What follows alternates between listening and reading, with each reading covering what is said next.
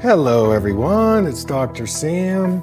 I'd like to welcome you to my Eye Clarity podcast. This is a show that offers cutting edge information on how to improve your vision and overall wellness through holistic methods. I so appreciate you spending part of your day with me. If you have questions, you can send them to hello at drsamberne.com. Now, to the latest Eye Clarity episode.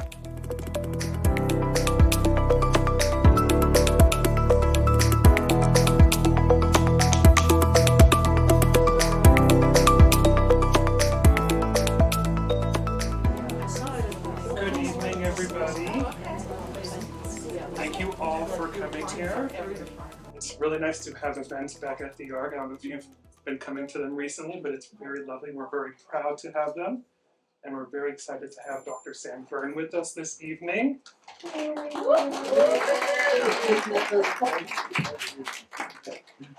being a holistic optometrist and vision therapist for over 30 years, an immense following of people who believe in him. And uh, I took a look through his book, and it's very, very wonderful, fascinating things that I'll even follow, even though I see pretty well. I'm a little bit disappointed that not everyone's wearing glasses, though, because that seems like a missed opportunity. But um, I hope you enjoy what he has to say, and I think it would be very beneficial for everybody. Um, we do have the book available if you need it to be signed, and uh, please enjoy yourselves. And I hope you learn all you can.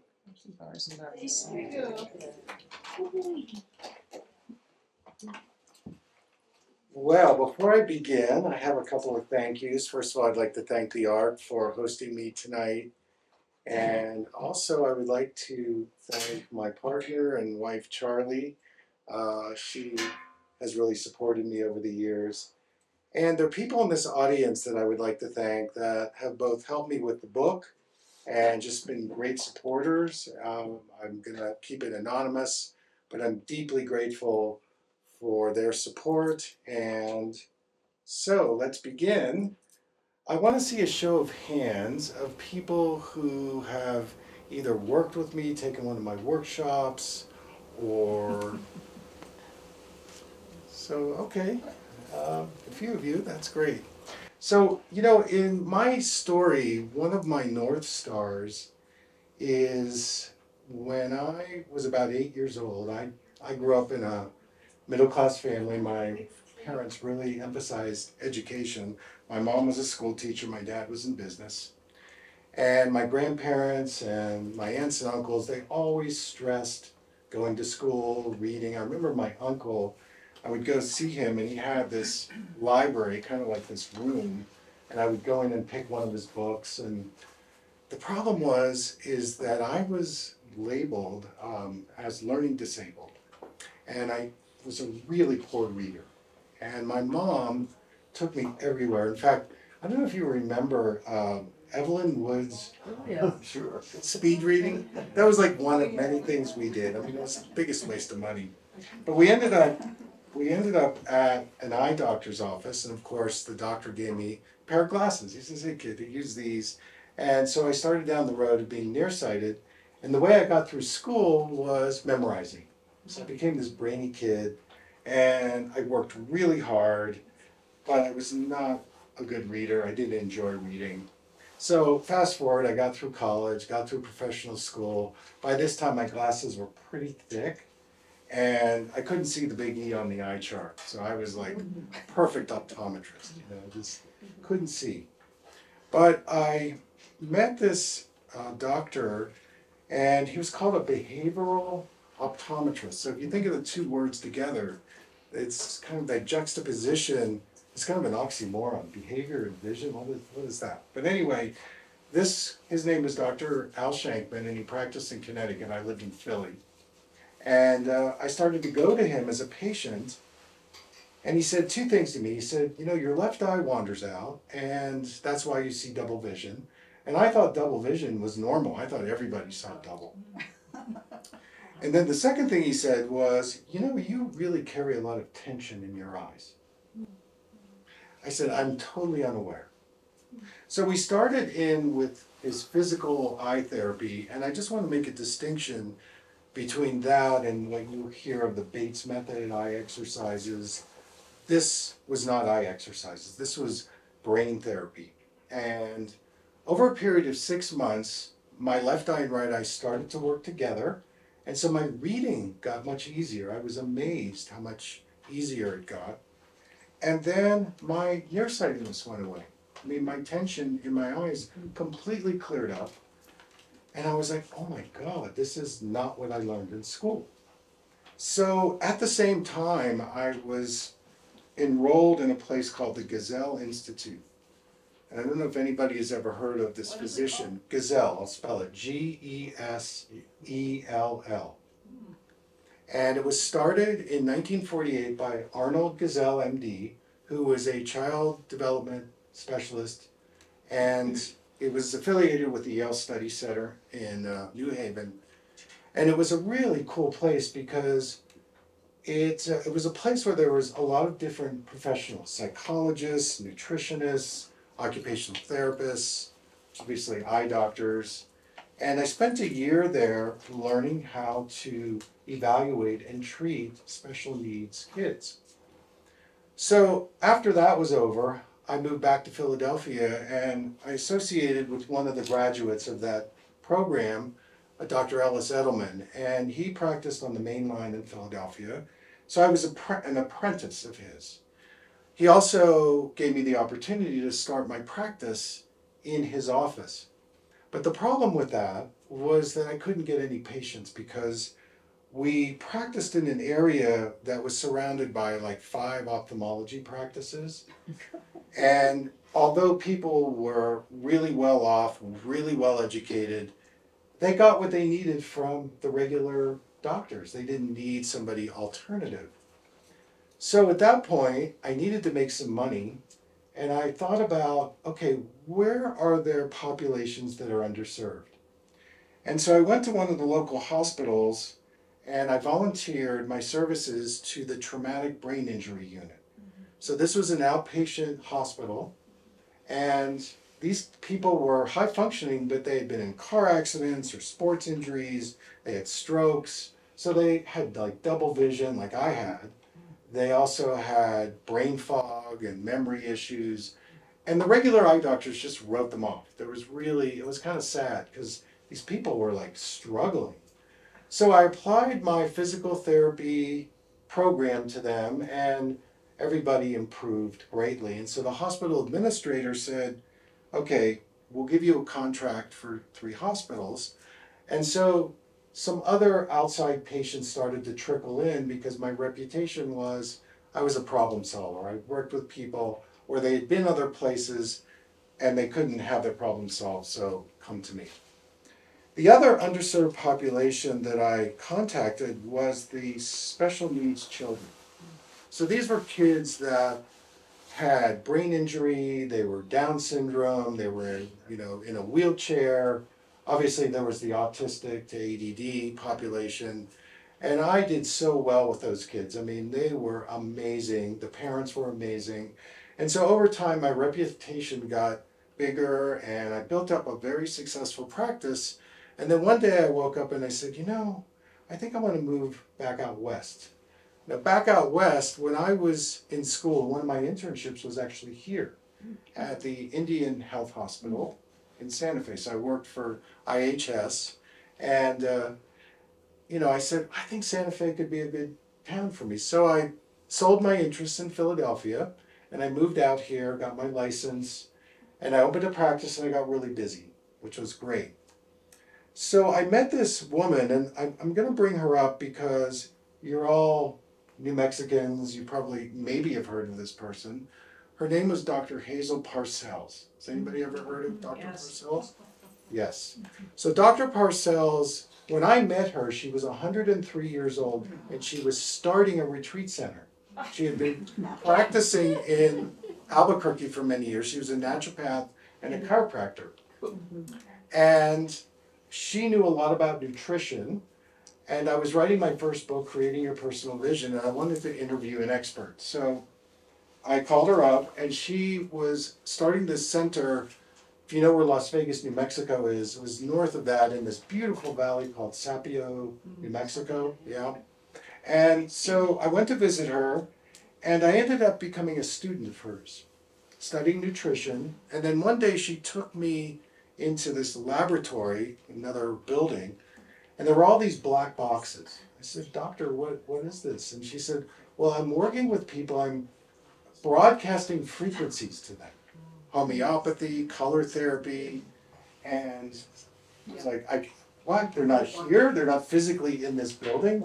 No, they're they're other places, but they're all getting well because I'm uh, changing their frequency, their vibration. So this was my introduction to quantum healing. And so she taught me how to do this. And a couple years later, a very famous cardiologist who lives in Santa Fe, he was in Dallas. I know you've heard of him, Larry Dossey. Yeah, Yeah, Larry, Larry is bestseller, in the New York Times, wonderful person, and his wife Barbara. So he wrote a book called The Power of Prayer. Mm-hmm. You may remember that book. And he actually researched people who are in different locations, and you send positive energy, and they would feel it or they would get better. So it, it kind of opened that door of the, the non local field. And I could go into more of that, but I'll, I'll put that aside because we're talking about the eyes tonight. So, in my practice, what began happening here is that I started to study Chinese medicine. And for those of you, acupuncture is so well known here in Santa Fe that uh, I started to develop this idea of the relationship of the meridians to our eye health. Mm-hmm. You probably all know this. You know, the liver meridian profoundly affects the eyes, gallbladder, stomach, spleen. I mean, we can look at eyelid issues spleen is the upper eyelid, stomach is the lower eyelid. Mm-hmm. So instead of using antibiotic eye drops, you could get some acupuncture and would clear up your sty or conjunctivitis. So, you know, those were all the things that I, I made those connections. And then I was working with an occupational therapist and we were working with autistic kids. And a lot of these kids had birth trauma. So you know the, the birth industrial industry and what it's like. Uh, children are now born, infants are now born based on the, the schedule of the doctor, you know, and it's it's really challenging when a child comes out and they're C-section or they're breech or there's forceps delivery or you know some distress, it has an impact on their sensory motor development. And so I went back to massage school here based on this OT's recommendation and spent two years learning craniosacral. And then what was interesting is in my exam, when I had a regular office, next to my exam equipment, I had a massage table. So somebody would come in for, you know, glasses, and I would do a, an exam on them. I'd measure their eyes, and then I would do an hour of craniosacral on them, and then I would give them that prescription. And that prescription used to would be like thirty percent less than what they came in with. Because if you think about going to a regular eye doctor, isn't it a stressful experience? Oh. Which is clear, one or two, you know. and you get the lens and it makes you dizzy, and the doctor says, just get used to it. You know, don't, I'm busy, you know, just get used to it. So you get used to it, and your body starts twisting or torquing. So the cranial work was very interesting, and then there's this condition called astigmatism. Anybody have astigmatism? What's here? it called? Uh, stigmatism. Stigmatism, yeah. not stigmatism, astigmatism. They think a stigma, you know, but so astigmatism means the eye is misshapen, okay, and and like it's like an egg. That's how it's shaped. But it also reflects some echo in the body where there's some asymmetry, some twist. So if you start unwinding the body and then you give a non-astigmatism correction, the astigmatism goes away. As opposed to when you get an astigmatism correction, it reinforces the twist. And we have some craniosacral therapists here, very fine craniosacral therapists here, and they're nodding their head because they know what's going on. When you get a regular lens prescription at an exam, it's reinforcing some adaptation that you've made somewhere in your vision. And so your eyes are going to get worse. I mean, who hasn't had the experience where they've gone back to their eye doctor after they got a prescription? The next year or two, it's now stronger. Or they were just wearing them part time and now they're in progressive bifocals. So I mean, it's it's interesting the way a, a, an eye doctor calculates a prescription like you're a specimen, you know, like you're a problem to solve. And one of the things that I think about is instead of looking at the numbers, I look at the person behind the numbers. So even though I might get some data, it's like, well, what's your stress like? What's your lifestyle like? You know, what do you eat? The, all those kinds of things. And then based on the whole person, then maybe a prescription might be beneficial that actually supports your vision getting better. And I'll never forget people coming in to see me every year, and they would come in and say, you know, my contacts aren't working anymore, my glasses aren't working anymore. And what happened was they thought their eyes got worse when in fact when they measured them their eyes got better. Hmm. Hmm. So we didn't even think we don't even think that our eyes can get better, right? We think only think they get worse. So I would say to them, What are you doing? Well, I'm, you know, doing Vipassana meditation, I'm taking a yoga class, I'm, you know, doing Rolfing, whatever whatever it is. So your eyes reflect your consciousness. They reflect what's going on energetically in your body. Again, back to acupuncture. If you start measuring the pulses, you'll find that the meridians, if there's a stagnating energy, that could lead to something like floaters or cataracts or even macular degeneration. I'm going to talk about those things in a little bit. And by the way, what I want to do here, this is I, I think of this as like a fireside chat. I want to speak for a little bit and then I want to open it up for Q&A because I find that you know, I could talk about a million things, but something drew you here tonight, some interest. And I would love to be able to answer your questions and we learn from each other. So uh, I'm going to speak a little bit more and then, uh, then we'll open it up for Q&A. So who here knows somebody who's dealing with macular degeneration? Anybody? Okay. So definitely it's the number one disease for blindness. And it's growing by epidemic proportions. And part of it is we're living longer. But one key principle to note is that our eyes have one of the highest metabolic needs of the body. So what we eat is going to really affect our retinas, our corneas, our eyelids, and by the way, every tissue of the eye comes from the brain. The eyes are the only part of the brain that are outside the cranium. But they are part of the brain, and this is why the eyes qualify for neuroplasticity. And as long as the retina cells aren't dead, then there is the possibility of regeneration. And there's more and more research coming out, and I could stand up here for an hour and give you all the research. My book has got a lot of good research in there. But in looking at neuroscientists, they're the ones on the cutting edge doing the research that says you can regenerate your eyes. And not the eye doctors, because, and I'll say we, because I was trained that way, we are here to look for disease. And then when we find the disease, what we have in our toolbox, pharmaceuticals and surgery. And I'm sure somebody in here has had a conversation with their eye doctor. Well, what about physical eye therapy? What about nutrition? I have this beginning cataract. Is there anything I can do about it? No, no, no. Exactly, right? So the point of the story is is that there are things you can do. And because my own eyes got better and my double vision went away when I was a kid, that's my north star. I just kind of keep coming back back to that. How can I problem solve? If you've got something going on and it hasn't been solved somewhere else, maybe I can help you. Maybe I can point to certain directions, whether it's functional medicine, whether it's color therapy, whether it's craniosacral, could be aromatherapy, could be herbs, you know, all of these things do come into play around healing your vision.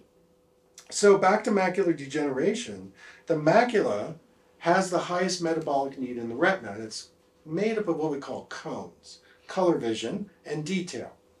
And when we are exposed to things like artificial blue light, or we're developing oxidative stress or inflammation, it seems to magnetize itself at the macula area. And so when we get that diagnosis, it's like, oh my goodness, you know, it's the death sentence. I'm going to lose my independence. I'm not going to be able to drive. I'm not going to be able to read. And what's really cool is that back in 2001, very long time ago, NIH did a landmark study on um, macular degeneration and using different nutritional ingredients to prevent or reduce the risk of macular degeneration. They redid the study in 2006. And what they found was pretty obvious eat a lot of colorful vegetables, your rainbow diet, eat some berries. Make sure you're getting things like your omega 3s, beta carotene. Zinc is another one that's really helpful for the macula. So this is back in 2006. And then, of course, with macular degeneration, we have the dry kind, and we also have what we call the wet macular degeneration. That's a little harder to work with, but there are things that you can do, even things like ginkgo and wormwood, these are herbal remedies. You can reduce the diabetic or pre diabetic possibility. So if you've got glucose issues, wet macular degeneration, you can stave that off. And there's one other thing that's coming that's come into play right now, which is hot, hot, hot, at least through my uh, funnel, and that is red light therapy. Has anybody heard about red light? Yeah, probably. And so there was an ophthalmologist at the University College of London, and he did a study with people between the ages of 40 and 75 who had macular degeneration and another condition called drusen. I don't know if anybody here has drusen, it's fatty deposits that start to grow on the retina. If it comes onto the macula, it can be a problem. So Dr. Jeffries and his team did this study where he gave his subjects red light every morning, few minutes, and over 12 weeks their visual acuity improved by 22%. 22%. That never happens in eye research. You know, the most improvement you'll see is maybe 3%. So he said in, the, in his paper that the red light stimulates something called mitochondria. Heard of mitochondria? It's a mm-hmm. buzzword now. So it's the organelles that are in our cells that produce energy, specifically ATP. And when we start hitting 40, the mitochondria start receding in our eyes. And so then what happens is oxidative stress goes up, inflammation goes up, and then if we're eating a diet maybe that's more inflammatory based, or we've got candida or IBS or some digestive issue, or we've been exposed to some toxicity, or our dental work is not very good. You know, there's a lot of reasons why. So then over time, our maculas and our retinas develop this oxidative stress. And then one day we wake up and we go, oh my, it's blurry. Even though this has been going on in the background for quite a while. So, what Dr. Jeffries found is this red light can actually reverse certain types of macular degeneration and drusen. He also wrote in his paper it might help dry eye, it might help glaucoma, and it might help other eye diseases as well. And it worked the best when you did it early in the morning. Hmm. That is an important point hmm. because that was when our circadian rhythms are kicking in. And by the way, there's another study I want to bring in about being out in the sun because in the mainstream they tell us to be afraid of the sun, Yes. right? So there's a, a pretty big study now that's, that's come out about morning sunlight giving us better mood, so our dopamine levels get increased. Also, more energy, better focus, and better vision. So, the morning sun is very important to get. It also has the blue light that we need. So, not all blue light is bad for you. You know, you read about blue light from screens, and yes, you don't want to get too much of that, but the sun's blue light is something that we do need. In addition, in this study, they wrote about children the way to reduce nearsightedness, because I don't know whether you know this, but all these kids are on their screens. I read a study that 94% of the public schools in the US they're using computers in their off in their in their schoolroom. So the point of it is these screens are really hard on our eyes and they're developing this myopia kind of thing. So in the research what they said was these kids need to get outside 30 minutes a day. They need to look at long distances and in the study they saw that the myopia started to recede when they went outside, when they got off their screens. And so, just another support for getting out in nature, be in the green, because it's very important for us. So, with this macular degeneration, you've got lutein and zeaxanthin and astaxanthin. Those are the carotenoids that protect the macula. And then you've got things like glutathione, which is a master antioxidant. You've got your omega 3s, you've got you know vitamin A, you've got a lot of things that you can take. Even berries are good for you as well as we move into the summer months. Very good for the retina.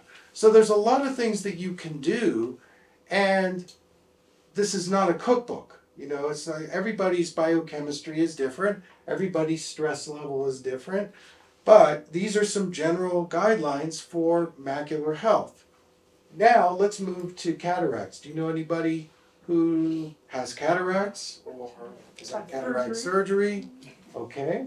So cataracts. A statistic I read that 90% of all people over the age of 65 will be getting cataracts. Oh, yeah. Right? So, you know, you go to your doctor, you say, you got a cataract, you got a cataract, you got a cataract. And um, let's take it out. And, you know, there's certain things that you want to do if you're going to have that surgery, like match both eyes for distance. You don't want to have one eye distance, one eye near, called monovision. I hope nobody has that here because it's very confusing for the brain to have to deal with two images at once. It's like, you know, you're you're going to be confused. Number 2, these bifocal contact lenses that they're now putting in the eyes is also very very confusing for the brain. I don't recommend it.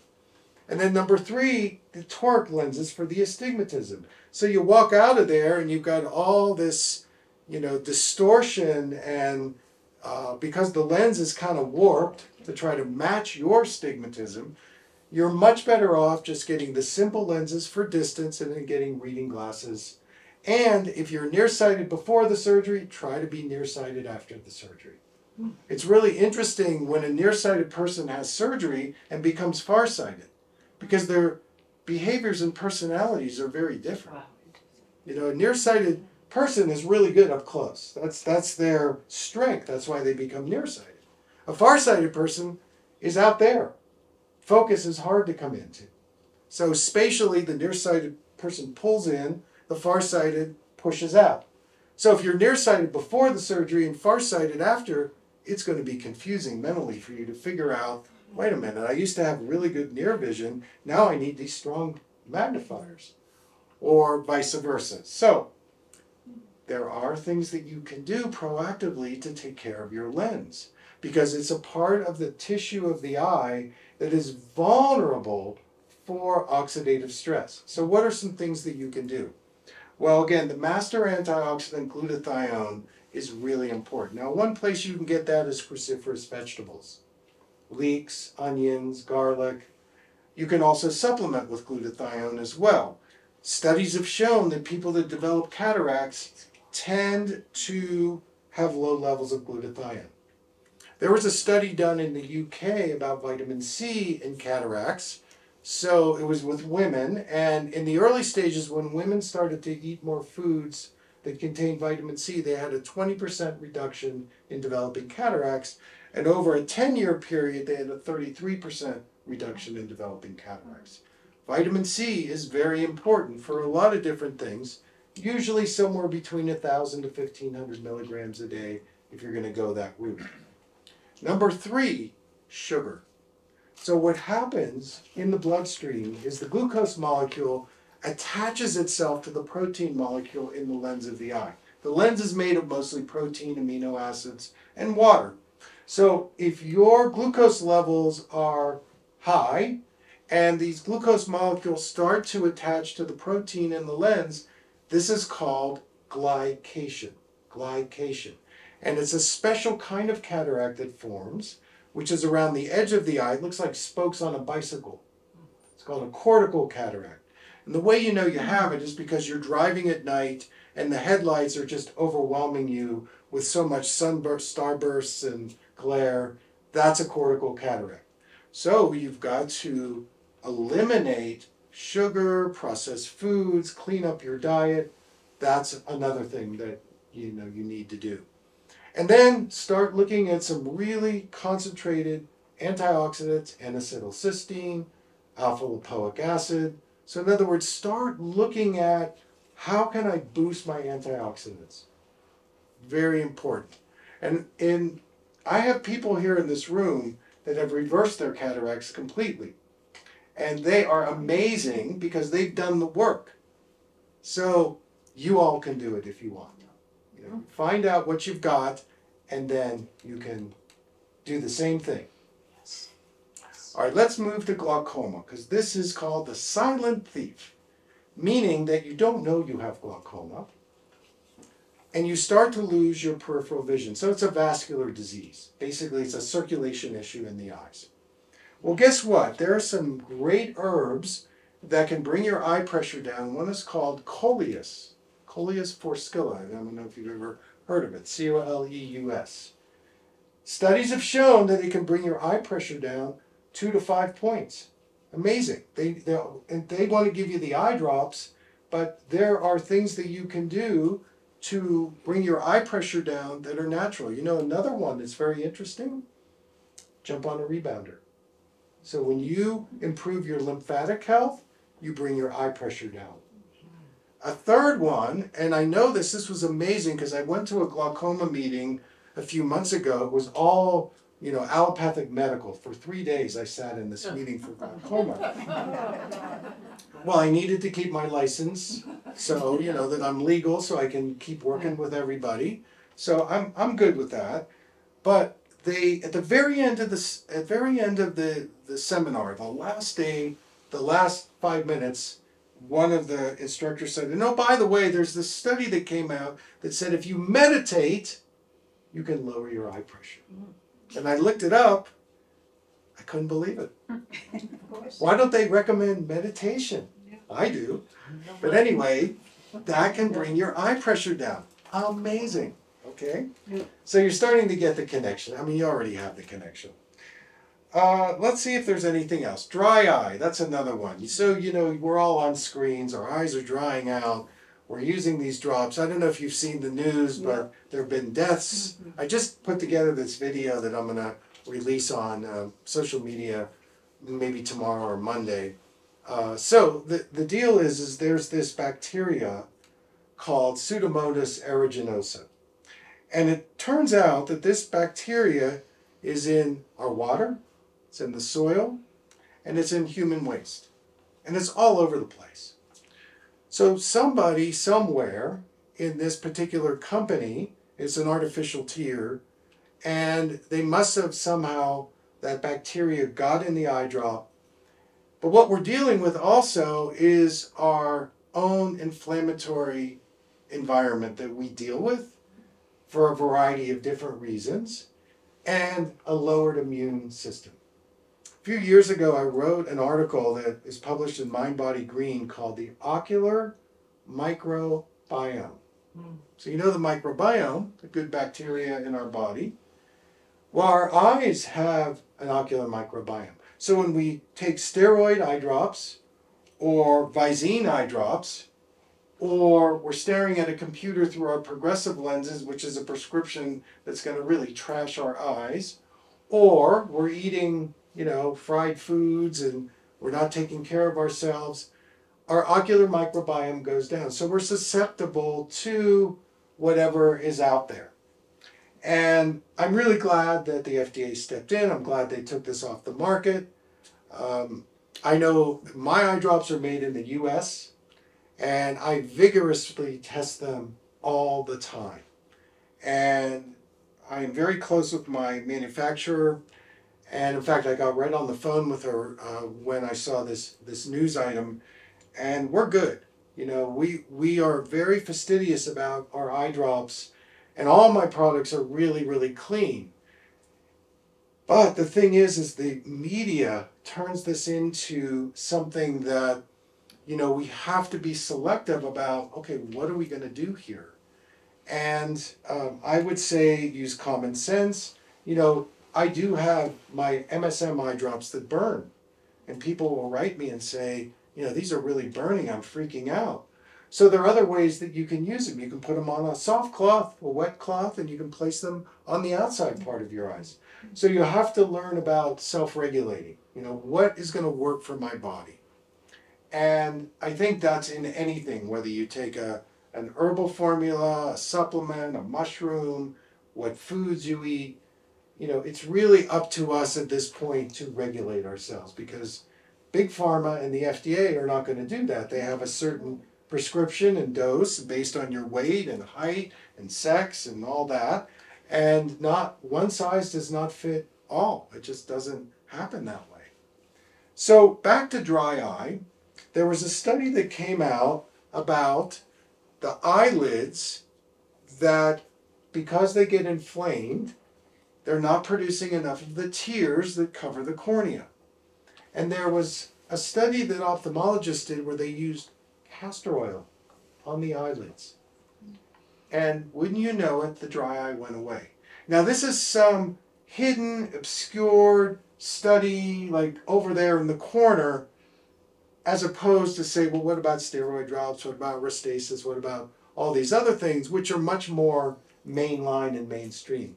So my manufacturer and I got together and we made an organic castor oil eye drop. And we use it like an ointment. So you put it on the outside of the eyes before bed. And it's very moisturizing and it works without having to use the drugs that create the side effects. You know, it's interesting about back to this um, this artificial eye drop that causes blurriness and redness and and so on. I have so many patients that take the glaucoma medications, and my goodness, it blurs your vision out. It, it makes your eyes so red and burning. People stop using them because it's it's so negative for their body. So, you know, again, we have to kind of be educated, and it's why I'm doing what I'm doing, because to offer other people an alternative like you. And there are a lot of people out there like that, and it's it's growing. And I think it's us that's going to change the grassroots that will change the profession eventually. Okay, I think the last thing I'm going to talk about is kids. So who's had kids, grandkids, knows kids? We all do, right? They're all around. They're multiplying. well, um, when I was at the Gesell Institute, back to that, that, that institution, I learned that an eye exam was about getting on the floor with the child and exploring how they move through space. And one of my mentors, dear mentor, is not alive anymore, Dr. Albert A. Sutton, another great uh, developmental optometrist, he taught me how to treat the whole child through the eyes. Mm. And it's actually quite genius in what he came up with. So I'm kind of taking his stuff and many of my other mentors. I wouldn't be here without any of them, and I bow to them every day. But in working with kids, one needs to be very careful about prescribing glasses, doing surgery, you know, if there's a crossed eye, or labeling them to the point where you're dyslexic or you're you know, like me, learning disabled or you can't read or whatever. And I do work with a lot of special needs kids. There's a place that I work in Albuquerque called Kid Power, and this is a facility that's full of occupational therapists. And these folks are with it. They are progressive. That's why I work with them. And my job is to come in and reconnect the child's eyes to their brain. Mm-hmm because when I do an evaluation with them, their eyes and their brain and their body are not connected. And it has nothing to do with reading the eye chart. In fact, that's how they're treated they can't read the eye chart or they can barely read the eye chart, so they get these crazy thick glasses and they're they're lost. And so the point of the story is is that vision can be learned and developed and as kids there's so much plasticity that you know you can you can do it. Um, I'll point you to a um, a podcast that I was just on. Uh, the woman's name is Katie Wells, and the podcast is called Wellness Mama, and it's a very popular podcast. And if you want to learn about my methods, she did a great job interviewing me about how I explore children and help them. And yes, Are all the kids that you see down in Albuquerque, do they all wear glasses or? some of them wear glasses, but all of them have developmental problems. Okay. Yeah. So what happens is if they go to the conventional doctor, the only thing that doctor can do is put drops in the eyes, which are going to paralyze the, paralyze the focusing muscles, and then they're going to give the maximum prescription. Now, if you were to put that maximum prescription on, you'd throw up. And what's interesting with those kids is they read as well with those glasses as without those glasses. Well, it's kind of obvious, right? To us, anyway. So they may be wearing glasses, but I take them off and we'll do something maybe 10 or 20% the power part time. Because once kids start wearing a full prescription, their visual development stops. And, you know, if you really knew that, if you really thought about that, you wouldn't do it. But again, we're we're trained, we and the profession, that somebody comes in, they've got an optical distortion, we're gonna fix that optical distortion. Mm-hmm. And that's it. And we know that there's something else going on. So that's the that's the kid angle. So I think right now I'd like to open it up to Q and um, see if there's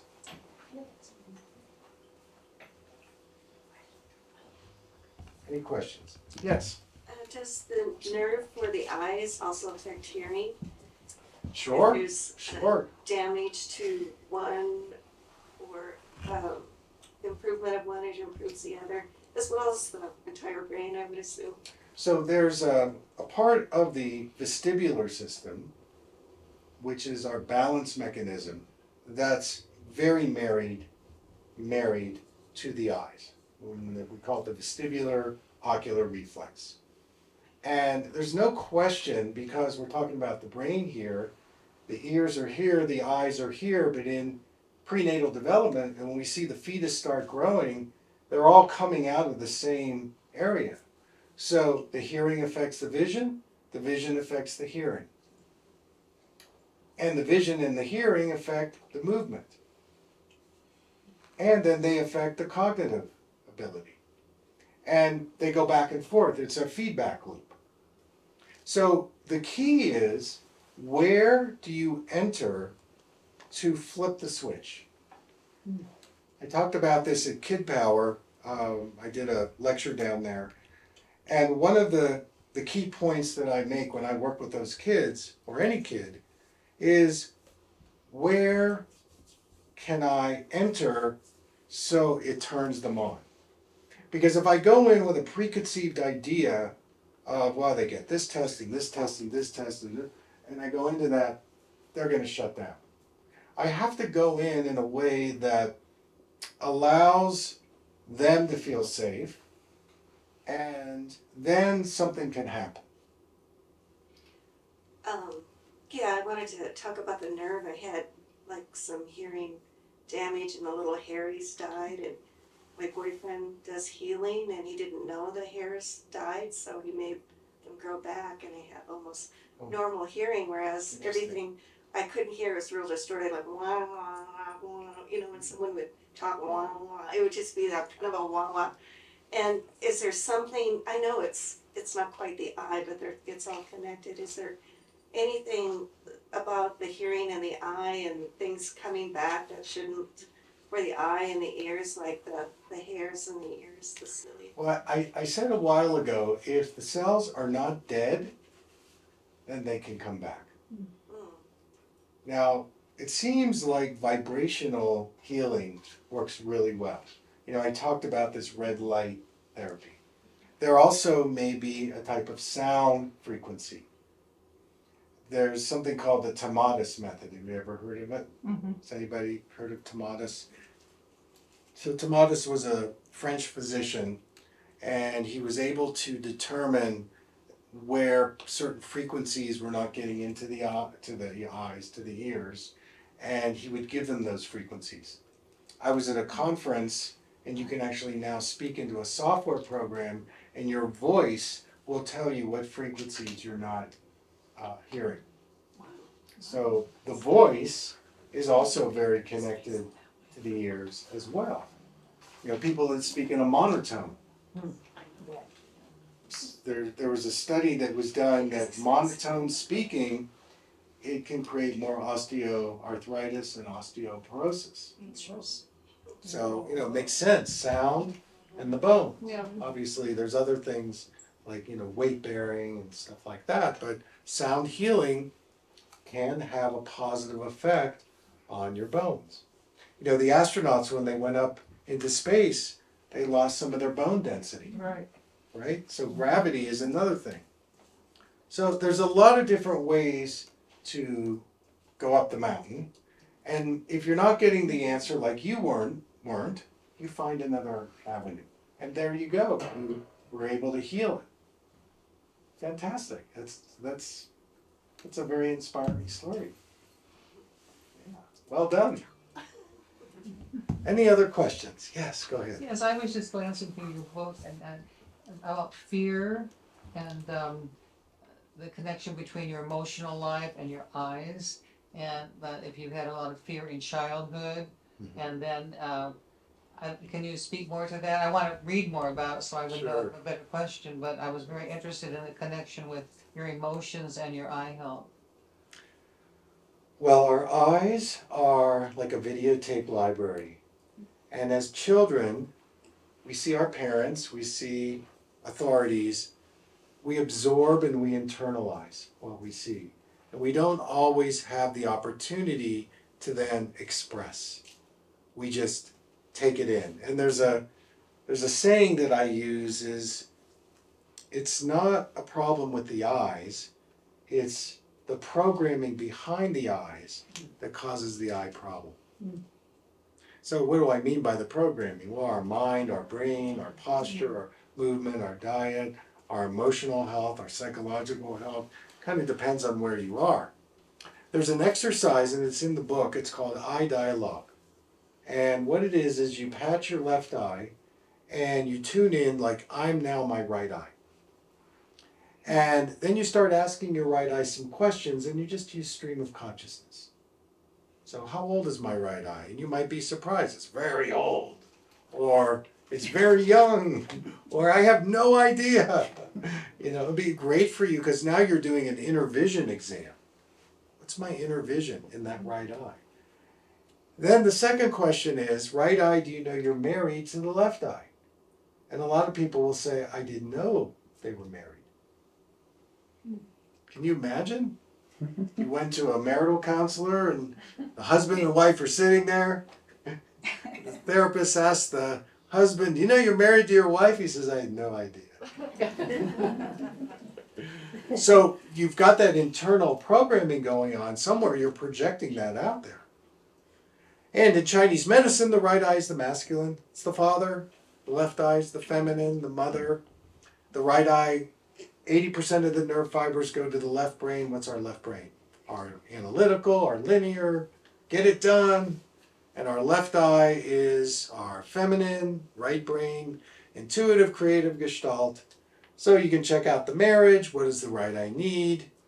And then you do the same on the left eye. And a lot of times, the right eye and the left eye are very different. And so you start doing that dialogue. You can journal, you can do movement with it. I mean, there's a lot of things you can do with the eye patch. And so you start awakening the internal awareness of what are your eyes saying? What are they feeling? Am I talking to them? And most people are not connected to their eyes. And part of it is because of that eye exam you go to. It's so fast. Yeah. Flip, flip, flip. You got the lens. I'll see you in a year.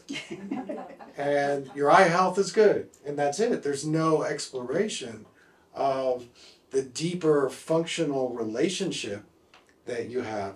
You know, I learned that from something called voice dialogue. You heard of voice dialogue? Very famous.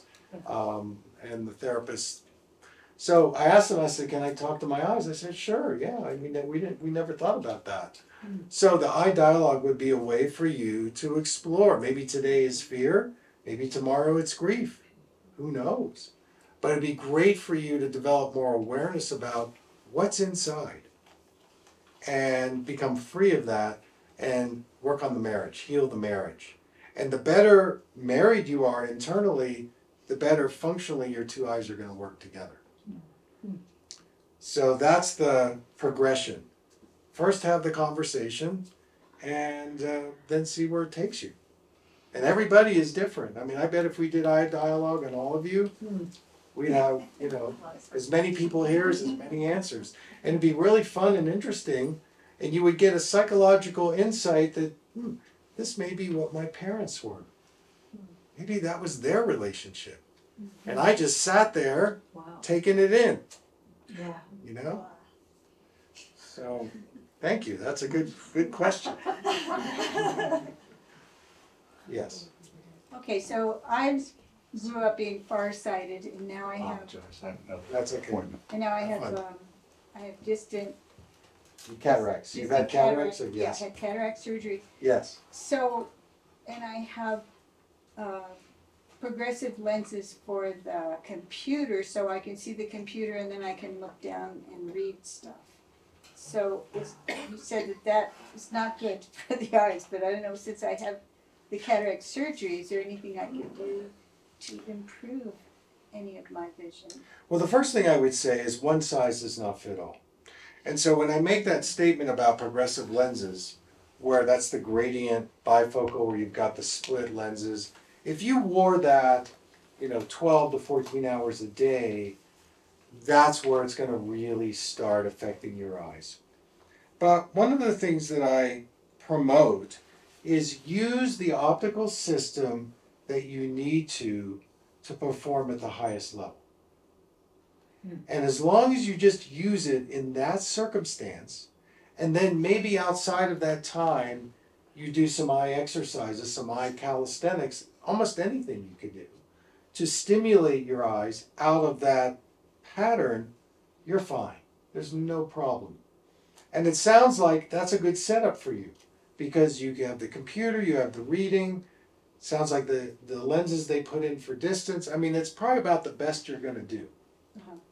unless you're gonna like really dive into like 30 to 50 minutes of eye exercises every day and i'm not sure you need to do that so i think what you're doing is working well and as long as you're not having headaches or red eyes or double vision or whatever i know you said that there's a little bit you've lost a little bit of your clarity from the cataract surgery compared to when you first got it the exercises will bring that back.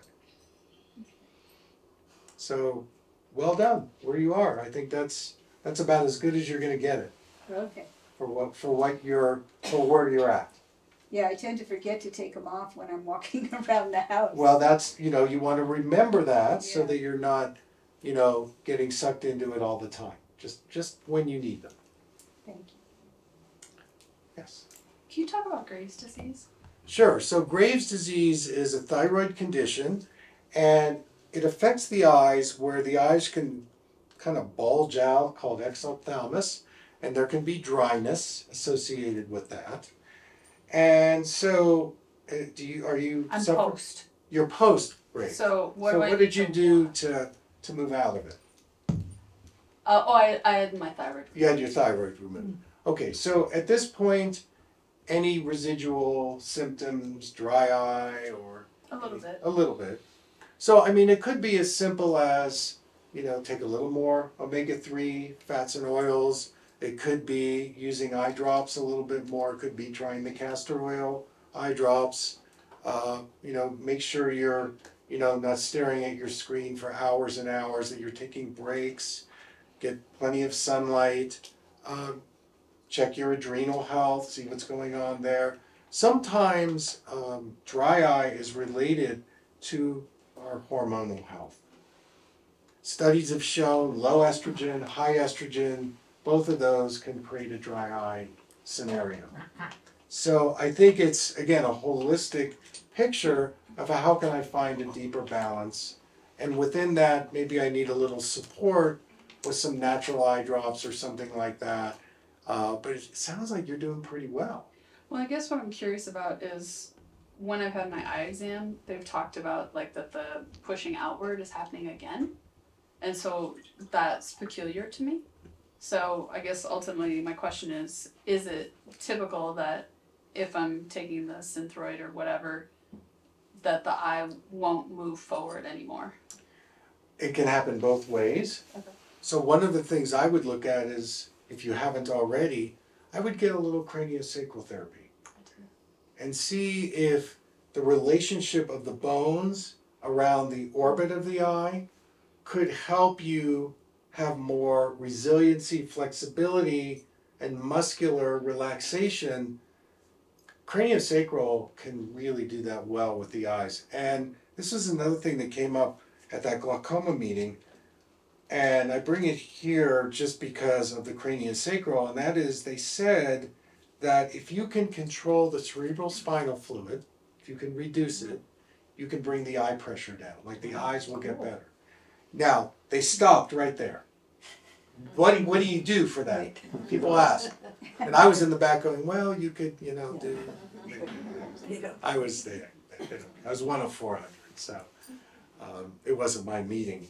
But I think the cranial work could help and see where that takes you because there's a lot of malleability in the orbits of the bony orbit and the jaw and the bones that breathe in the skull and the cerebral spinal fluid that could give you more, say, I don't know, regulation with it.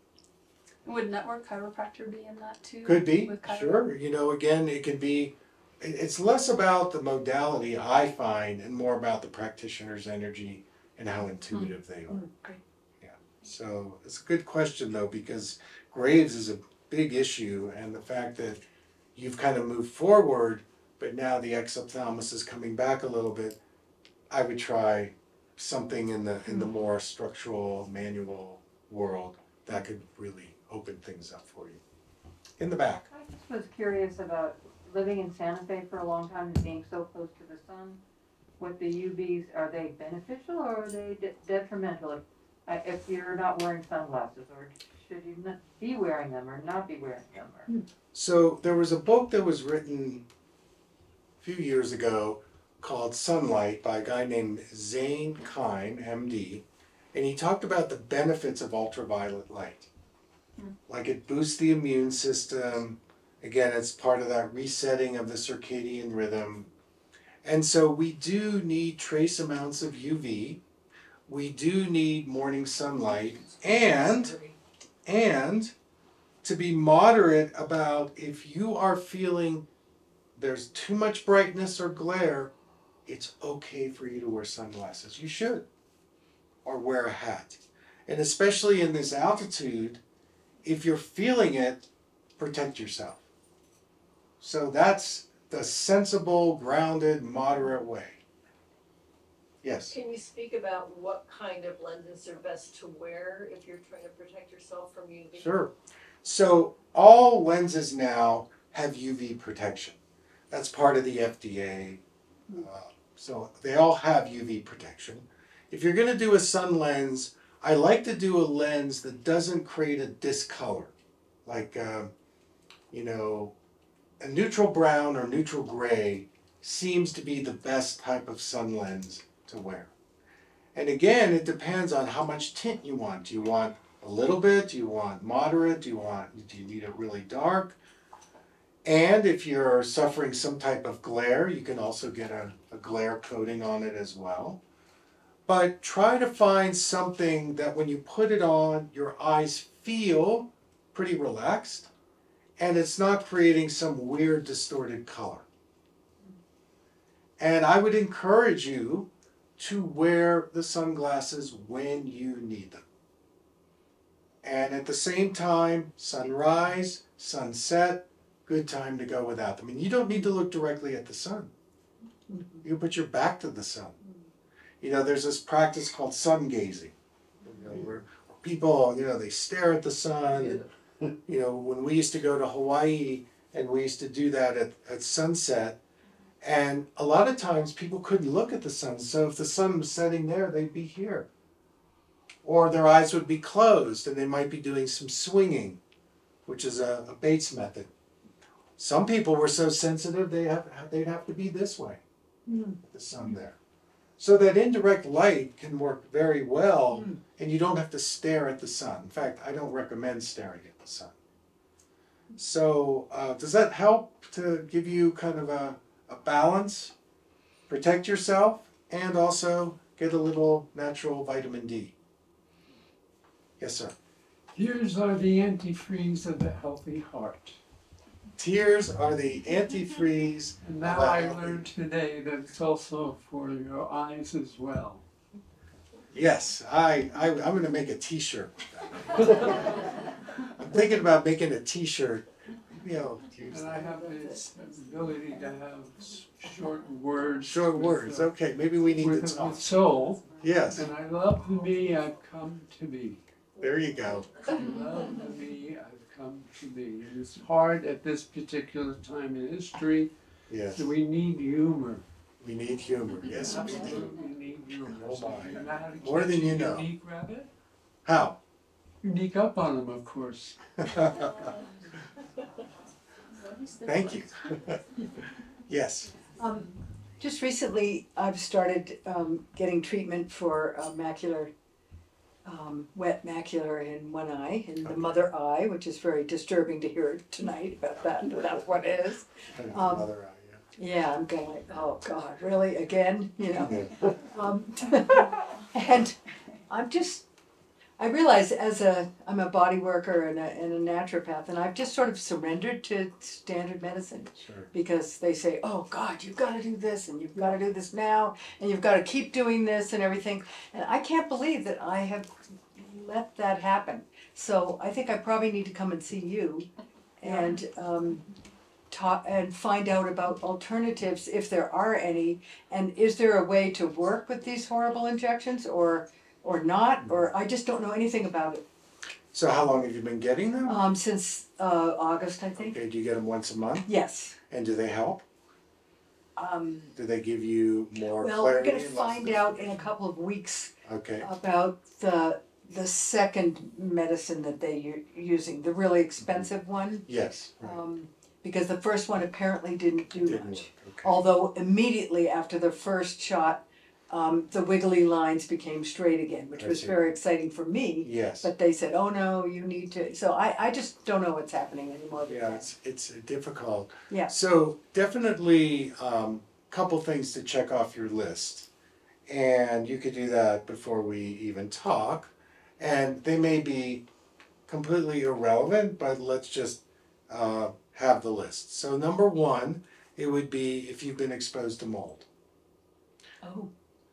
Uh, mold, M O L D, yes, mold, yes, yes. So, if you've got a level of dampness in your body, a lot of times it will coalesce behind the macula.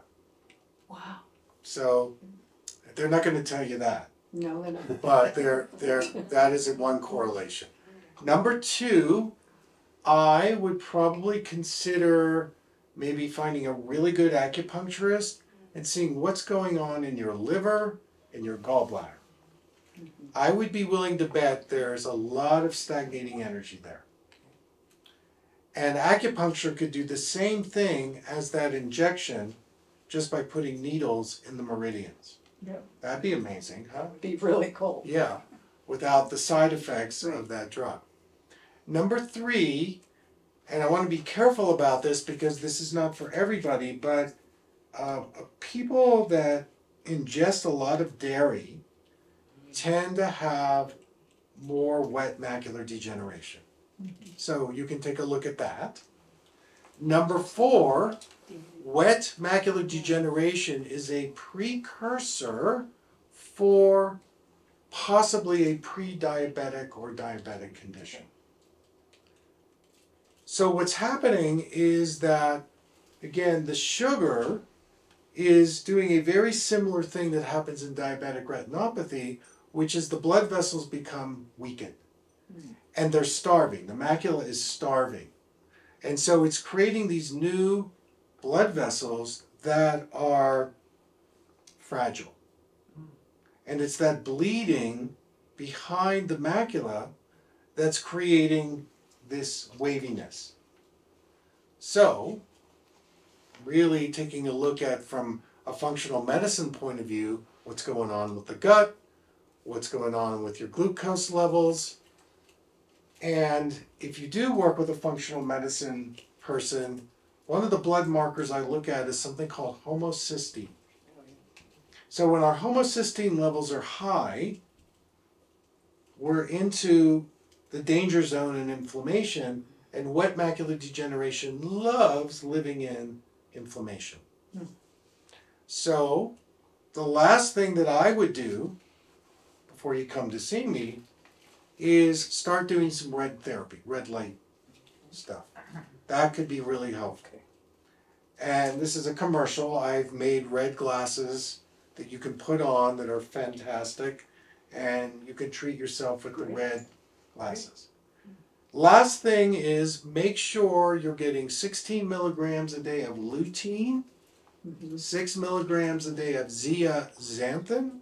Those are the plant carotenoids. What is it? Zeaxanthin, Z E A X A N T H I N. And astaxanthin, Yeah. asta, yeah, so about six milligrams of that. That's good. And I'll give one more, which is something that I learned in my functional medicine training is that in our liver health, our liver produces bile and the gallbladder stores it. And if we are not absorbing vitamin A, which is a fat soluble vitamin, and lutein and zeaxanthin, it's because there's a congestion in the gallbladder. So if we supplement with bile salts, and it also could be related to pancreatic enzymes, if we supplement with that, then we're absorbing our eye vitamins better because they're fat soluble.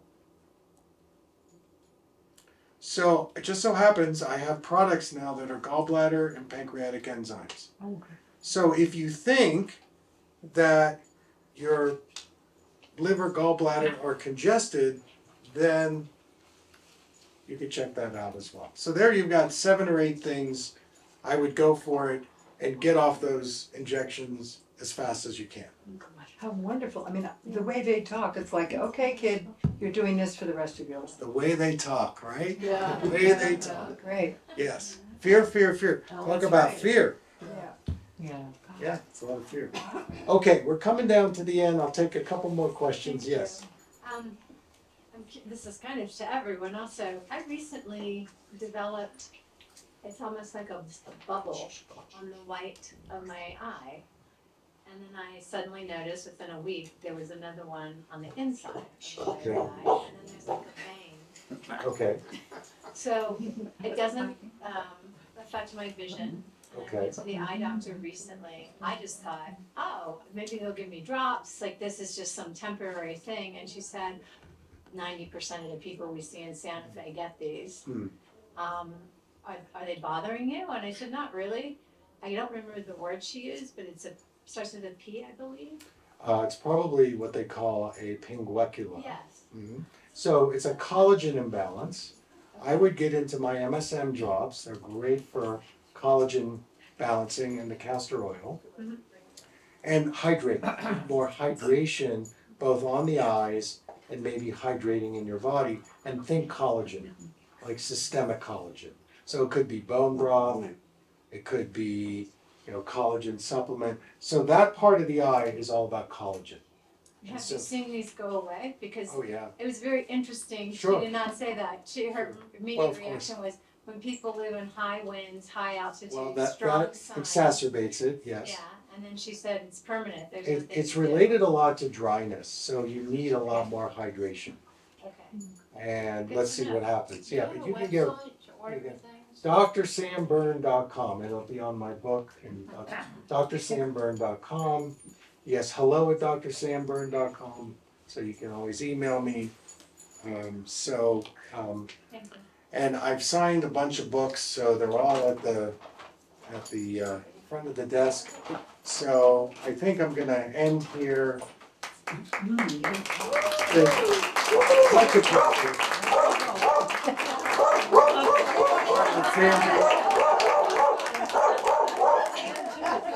Anyways, thanks for coming, everybody.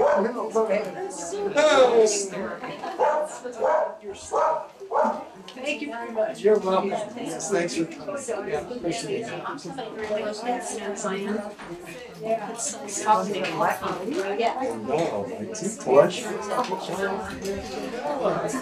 Okay, you know, it's kind of voice. Out front. Yeah, she's out there. Sunrises.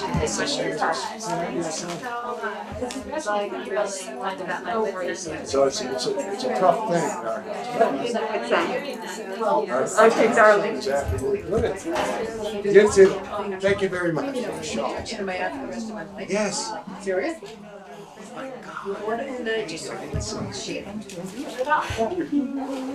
Yeah, yeah. Puka wants to see you. Yeah, Puka wants to see everybody. Okay, yes, yes.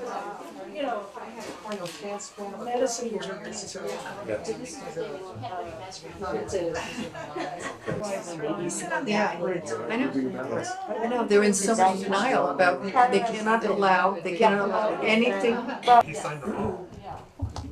Yes, very believable. Doesn't really matter, but it's it's nice. Charlie? Are you Charlie? Wonderful. Do you know who I am? Thank you, this was great. I'm somebody very close to you, I talk to you all the time, yes. You just saved my friend Doug's life, I- particularly. Doug, He's, he's putting together, it's going on his website. okay, just ordered off the website. Yeah, we have a gal living in San Antonio, we'll send it over together too. Okay, so I, because I desperately, need to guess what I want. Yep, yep. Yeah, desperately. Good. I wish I had time to come in, I was like, in a, you know, but I got a, I, I, I got to walk.